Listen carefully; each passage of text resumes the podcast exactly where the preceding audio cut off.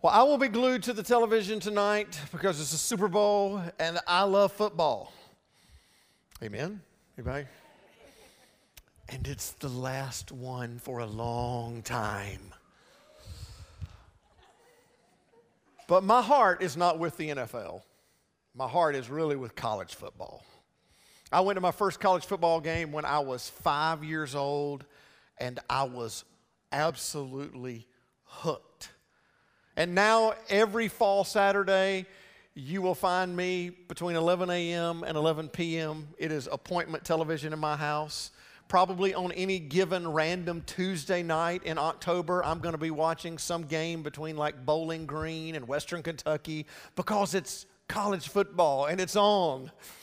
My boys, I took all four of them when they were 4 years old to their first game, and they share the same condition or addiction, whichever one you want to call it. But here's what I know. I would be different if I had been raised differently. If I had grown up in maybe Kentucky or Indiana or North Carolina, it might not have been college football. It might have been basketball. If I had grown up on the coast, perhaps my daddy would have taught me to surf instead of go to ball games. It could have been hunting or fishing or golfing or dirt bikes or board games or video games or music if I had grown up in a musical family. But the whole point is that I understand that I am the way I am, and I love a lot of the things I love because I was taught to love them. I was raised to love them. And thank goodness I was raised to love Jesus. Here's what I believe is true for most of us, that what's first often becomes foremost. What is first in our lives, the things that we experience first, the things we kind of cling to first at an early age, often become foremost in our lives. Not always, but often. How many of you have changed political parties in your lifetime? How many of you have changed which team you cheer for from the one you grew up cheering for? How many of you have even changed your favorite food than the one you decided was your favorite when you were 14 or 15 years old? It can happen, but it rarely happens. What's first, what we're exposed to in the early days of our lives, often becomes foremost and primary in our lives. And I think the same is often true of our faith. The Barna Research Group is one of the leading religious research organizations in the world, and they did a 3-year study on understanding next generation ministry of watching kids who had grown up. And here's the thing, they found three things after these 3 years of research that are unbelievable about our attitudes about Jesus when we connect at a young age or when we don't. This is what they found. First, a person's moral foundations are generally in place by the time they reach age 9. After the first 10 years, they might refine their views, but they don't typically make wholesale changes. Secondly, they found that a person's response to the meaning and personal value of Jesus Christ's life, death, and resurrection is usually determined before a person reaches 18. In fact, a majority of Americans make a lasting determination about the personal significance of Christ's death and resurrection by age 12. And if we did a poll of everyone in the room, and those of you watching online, we would probably find that to be true, that those of us who call ourselves followers of Jesus probably made that decision before we turned 18 years old. And for those of us that didn't, when we have a baptism of a 35 or 45-year-old, we go crazy, right? Because we understand what a big deal it is. We understand just innately how difficult of a turn that is later in life. The third thing that Barna found is that Barna showed data indicating that in most cases people's spiritual beliefs are irrevocably formed when they are preteens. That when they are in those early ages from 10 to 12 to 13, that they are making decisions that they most likely will not change later about Jesus, about their faith, about what they believe in and who they believe in. So if people want to know why we are unapologetically for families, it is simply the most important evangelistic work we do. Nothing impacts the reach of the gospel more than discipling children who will grow up to go to hundreds of colleges, work in hundreds of jobs, and be all across the world. Nothing has more potential impact for the eternity than reaching children. When we reach a 5- to 10-year-old with the gospel of Jesus, we reach someone who will help bring his kingdom to their classrooms, to their schools, to their communities, to their dorm rooms one day, and to their careers for the next 80 years. We reach an 80-year disciple when we reach a 5- or 10-year-old. 80 years of impact for the kingdom. So it's this simple. If we are serious about our mission to invite and equip people to follow Jesus, if we are serious about this, then it is imperative that we be serious, that we invite and equip young people to follow Jesus. Imperative. And there are plenty right in our backyard. Within 5 miles of where you are sitting and I am standing, within 5 miles of our facility, for those of you watching at home. Over 53% of our population in a 5-mile radius of our church is 40 or younger. And this one will blow your mind, okay? By 2025, nearly 50,000, which is almost 31% of our surrounding population, will have been born in 2002 or later. Whoa, I'm sorry I made you feel old. It makes me feel old. But reaching young people is reaching our community. That's why we're building a building for families. Not just to have bricks and mortar. The building is a tool to share with everyone who enters it that Jesus died for everyone in their family. And we are joining a long biblical legacy of passing our faith down to the next generation. God, this is not our idea. God has had this idea for thousands of years. I don't know if you've ever read through the book of Psalms, but do you know what Psalms are? They're songs. They're songs. And David, who wrote much of them, was a musician. One of his jobs before he became king was that he was a musician for King Saul. He played the harp. But there's a section of the Psalms called Songs of Asaph. Who in the world is Asaph? Well, if you go back a little bit to read about David's role as king and his life as king, in 1 Chronicles, he appoints some of the Levite priests who oversaw the day-to-day operations of the worship of God and the tabernacle. This is before the temple, so they had a temporary tabernacle where they worshiped. But he appointed some of those Levites who were gifted musically to be a part of the music in the tabernacle in worship. And Asaph was one of those Levite priests. He was a musician. He was good at singing, at writing music, probably at playing music. Aren't you grateful for those that are gifted in music in worship? Weren't we blessed this morning? Yeah, they were awesome. They were awesome, man. So Asaph was one of those. And this psalm that we're going to read in Psalm 78, they're the lyrics to one of his songs that he would lead worship in. And in it, he says how critical it is that we remember our role to pass down our faith to the next generation. And it was vital for them. It's hard for us to imagine a world without internet.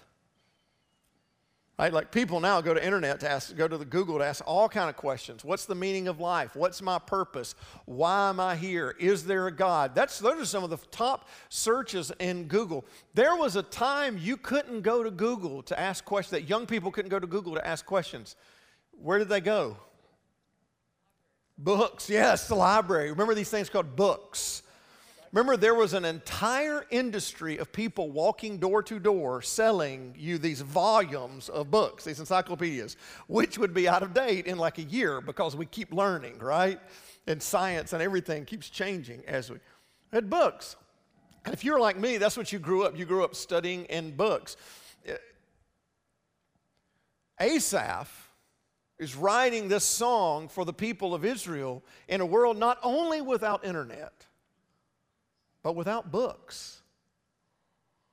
There were maybe some scrolls as part of the tabernacle, but only the aristocrats were even literate, could even read. Most common people couldn't read. How do you pass down a faith when there isn't even a Bible? There are some scrolls that only a few priests read when you come. Well, there's only one way.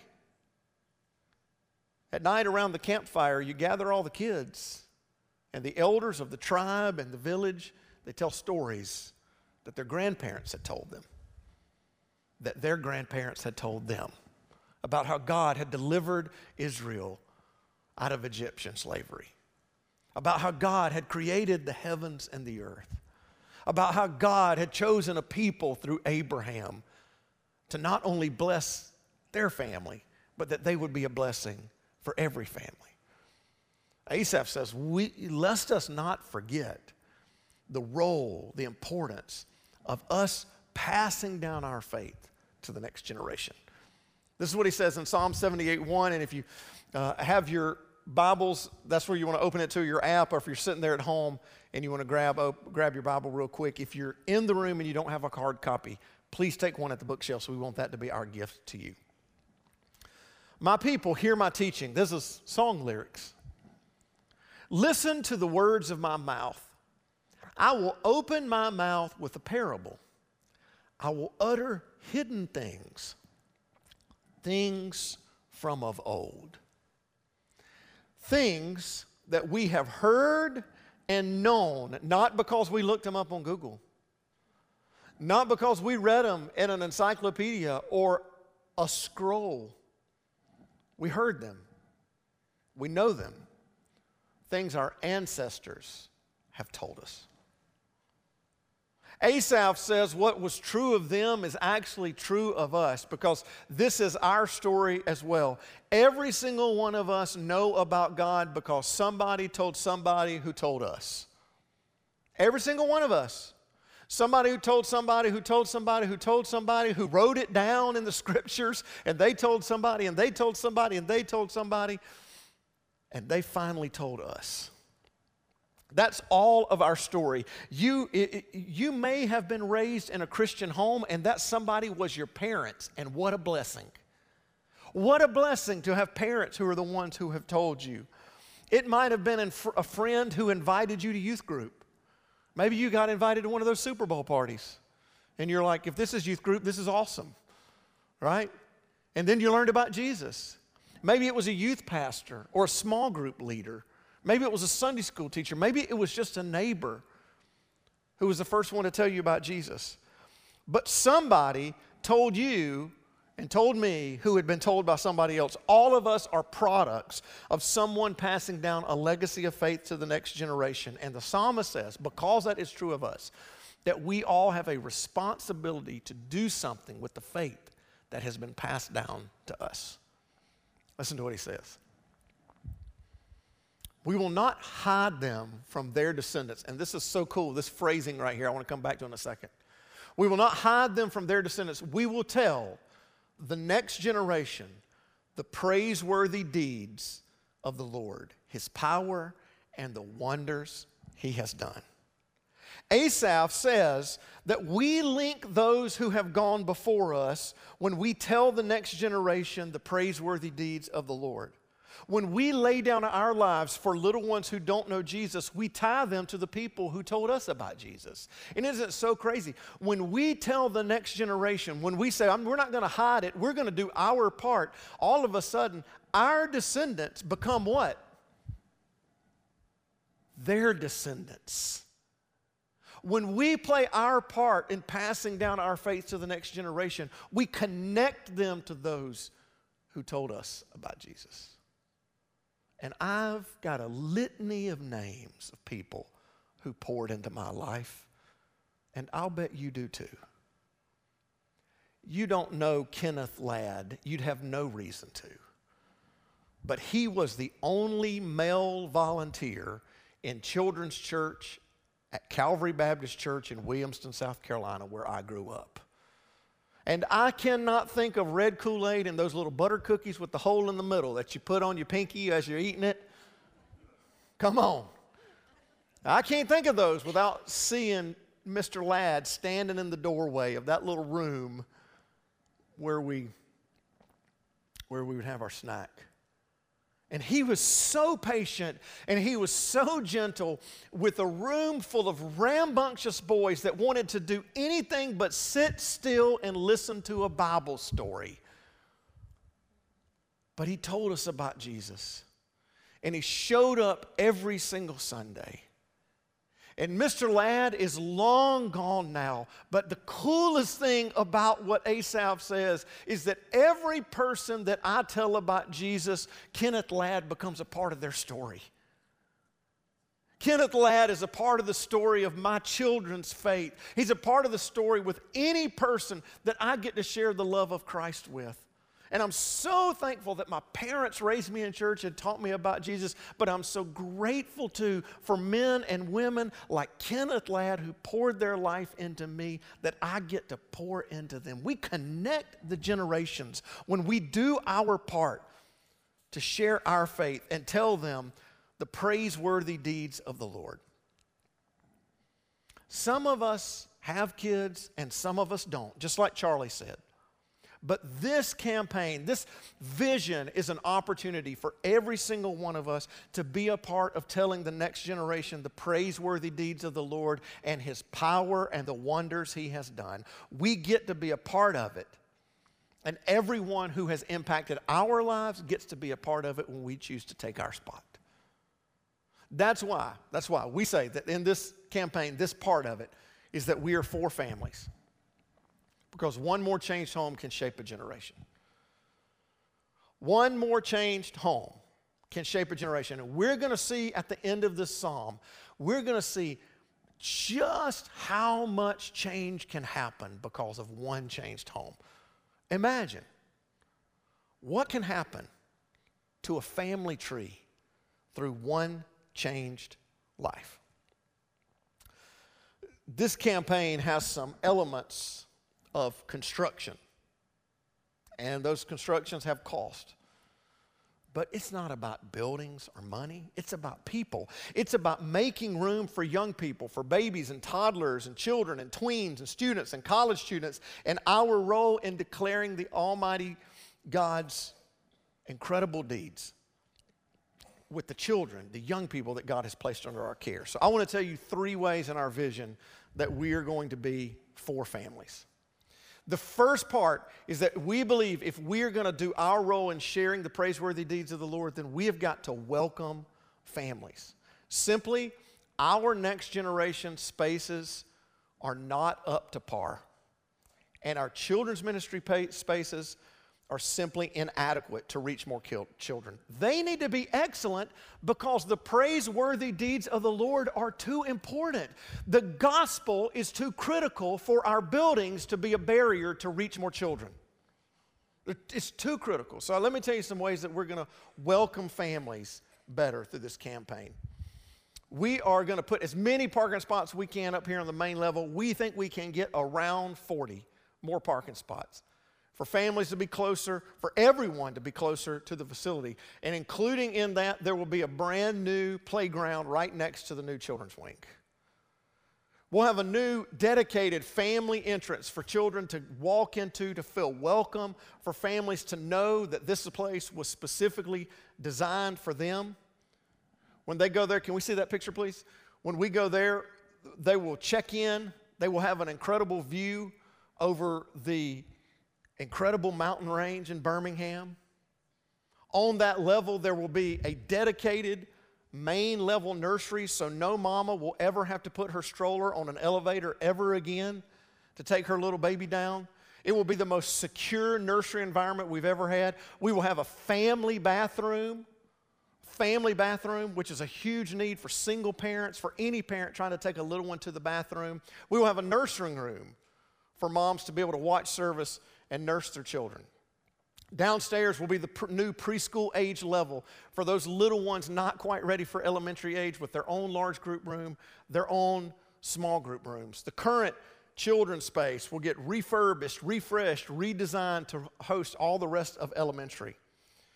The student center will be completely renovated with a 180-seat auditorium so they can have a place where they can worship God, where they can connect with the power of the Holy Spirit so that they will know the praiseworthy deeds of God. But I want to tell you something about youth ministry.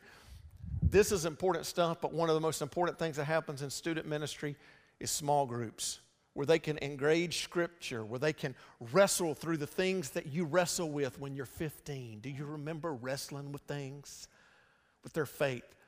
The Student Center will have 10 small group rooms for the students to wrestle with all the things teenagers wrestle with as they're trying to figure out their faith. And the great thing about this is these will be rooms that adults can use during the week for small groups, a sorely needed update to campus. The gym area and activity area will be refinished and refreshed, ready for play. The cafe will get enlarged so that they can have more hangout space, more gathering space, and there will be AV upgrades in children and students. But our purpose is not to create pretty buildings, but to create environments where lives are changed inside those buildings. That's the purpose. The local church is the vehicle that Jesus created to share His good news, and I think we should do it well. We all know that church is people and not a building. We all know that. But buildings are part of how we do ministry. Buildings are part of how we gather people, and I think we should create incredible spaces for people to connect to God. Now, I want to be honest with you. They have a big price tag, $9.5 million for construction. We're trying to raise $17 million over the next 3 years for construction and ministry. And can I just be gut-level honest? We might as well since we're in church. I've never raised that much money before in my life.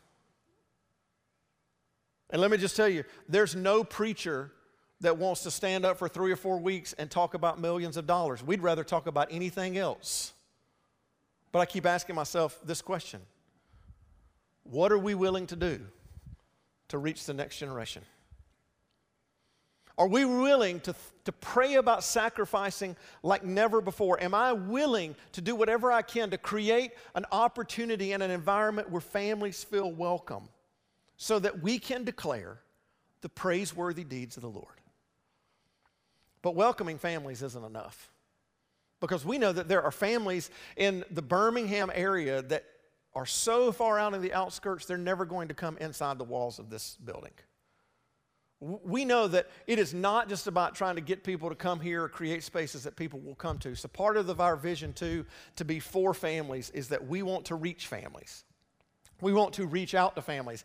And we don't have a timetable on this, and we don't quite have a plan, but we are planning, praying, strategizing, dreaming, visioning, asking the Lord, seeking the Lord for opportunities in the next few years to begin creating some family environments out into some communities that we believe God might be calling us to have a campus in.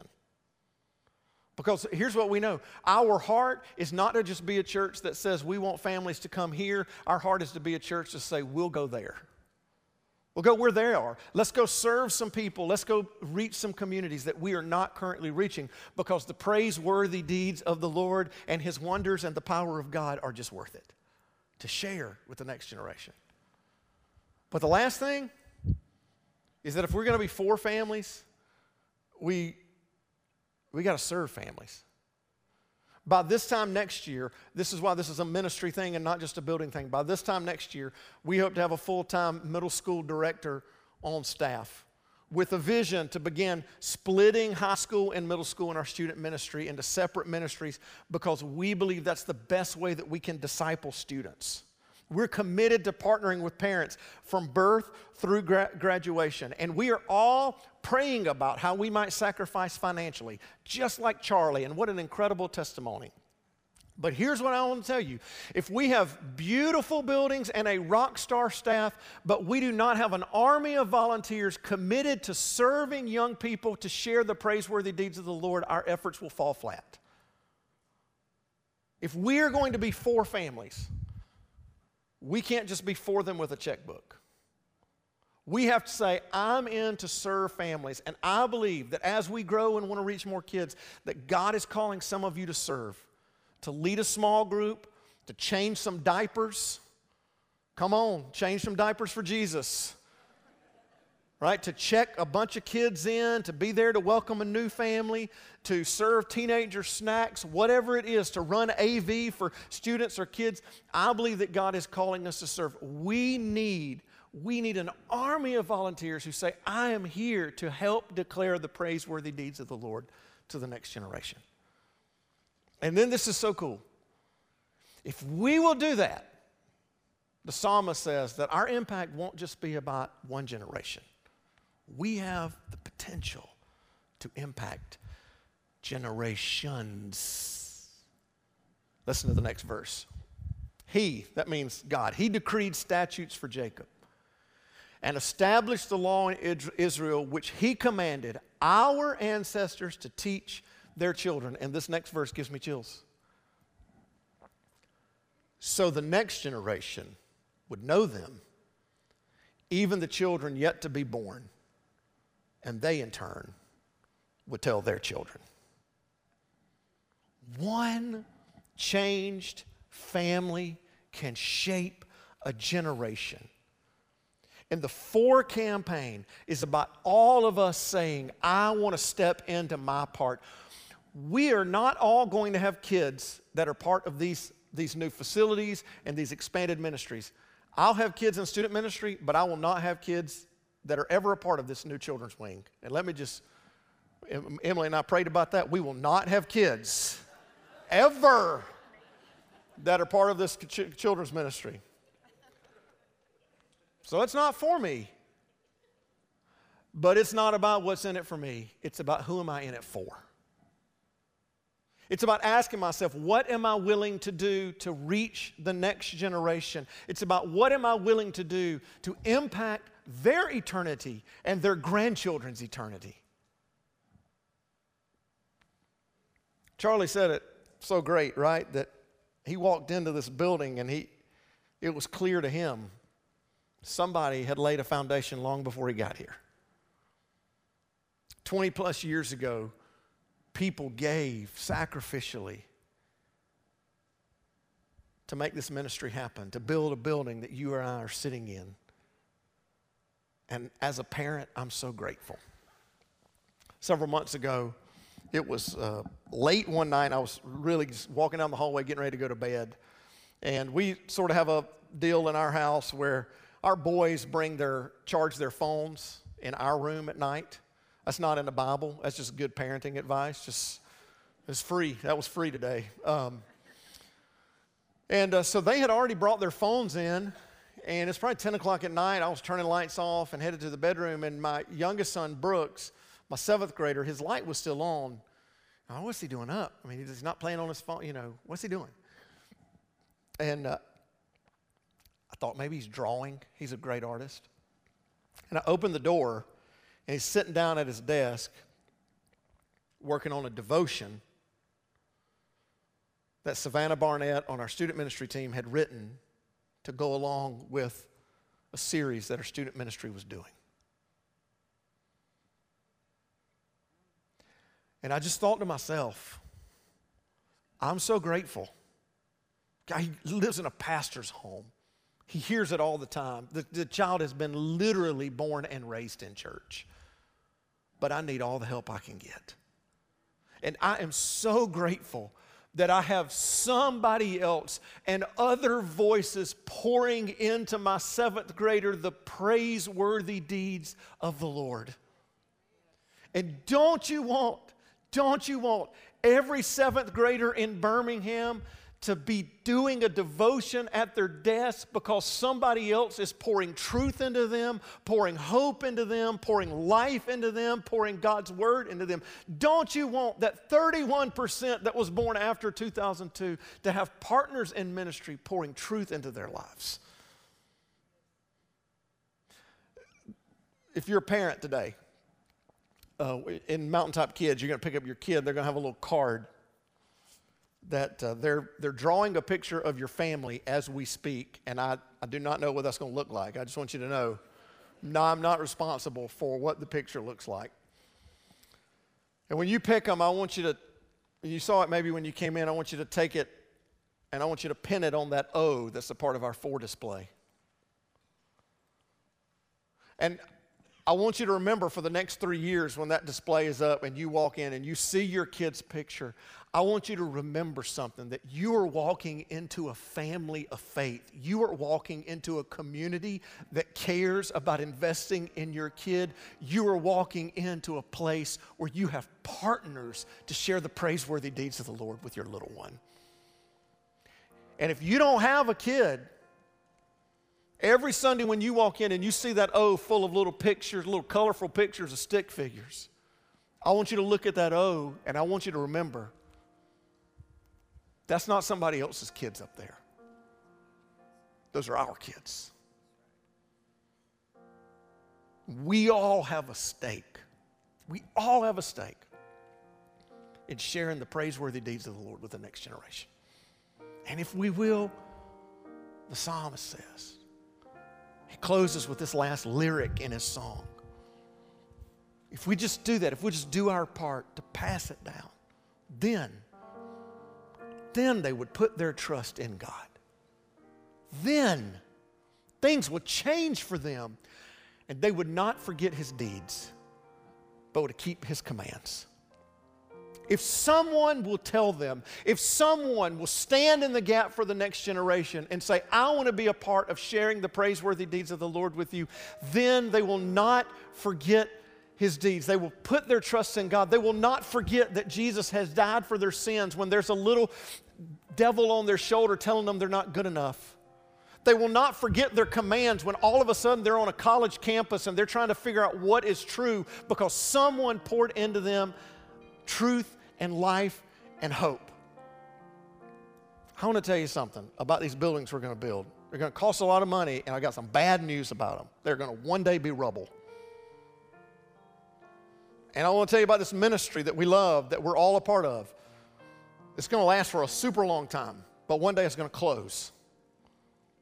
But the souls of every little one who puts their trust in God, who places their faith in Jesus, who repents of their sin and rises from the waters of baptism, will live forever. And there is a whole bunch in the world that everybody wants to complain about the next generation, and everybody has opinions about the next generation and what's going on with this world. And I just want to say, how about we not just invest in buildings and invest in ministry, but let's invest in some little souls that will last forever.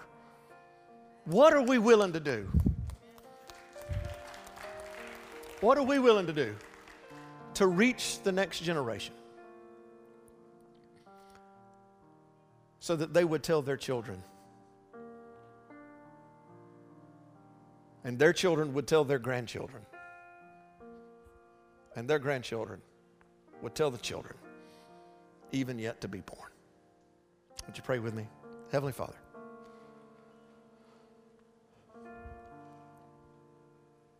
thank you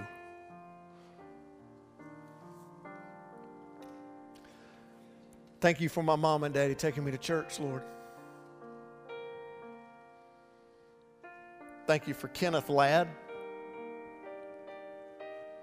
and men and women like him who tried to share Jesus in a room full of loud boys and girls.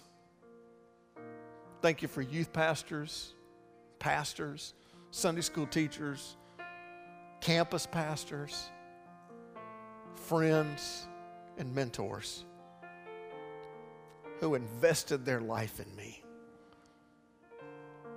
Lord, we want to be on the team to share the praiseworthy deeds of the Lord with the next generation and the children who haven't even been born yet.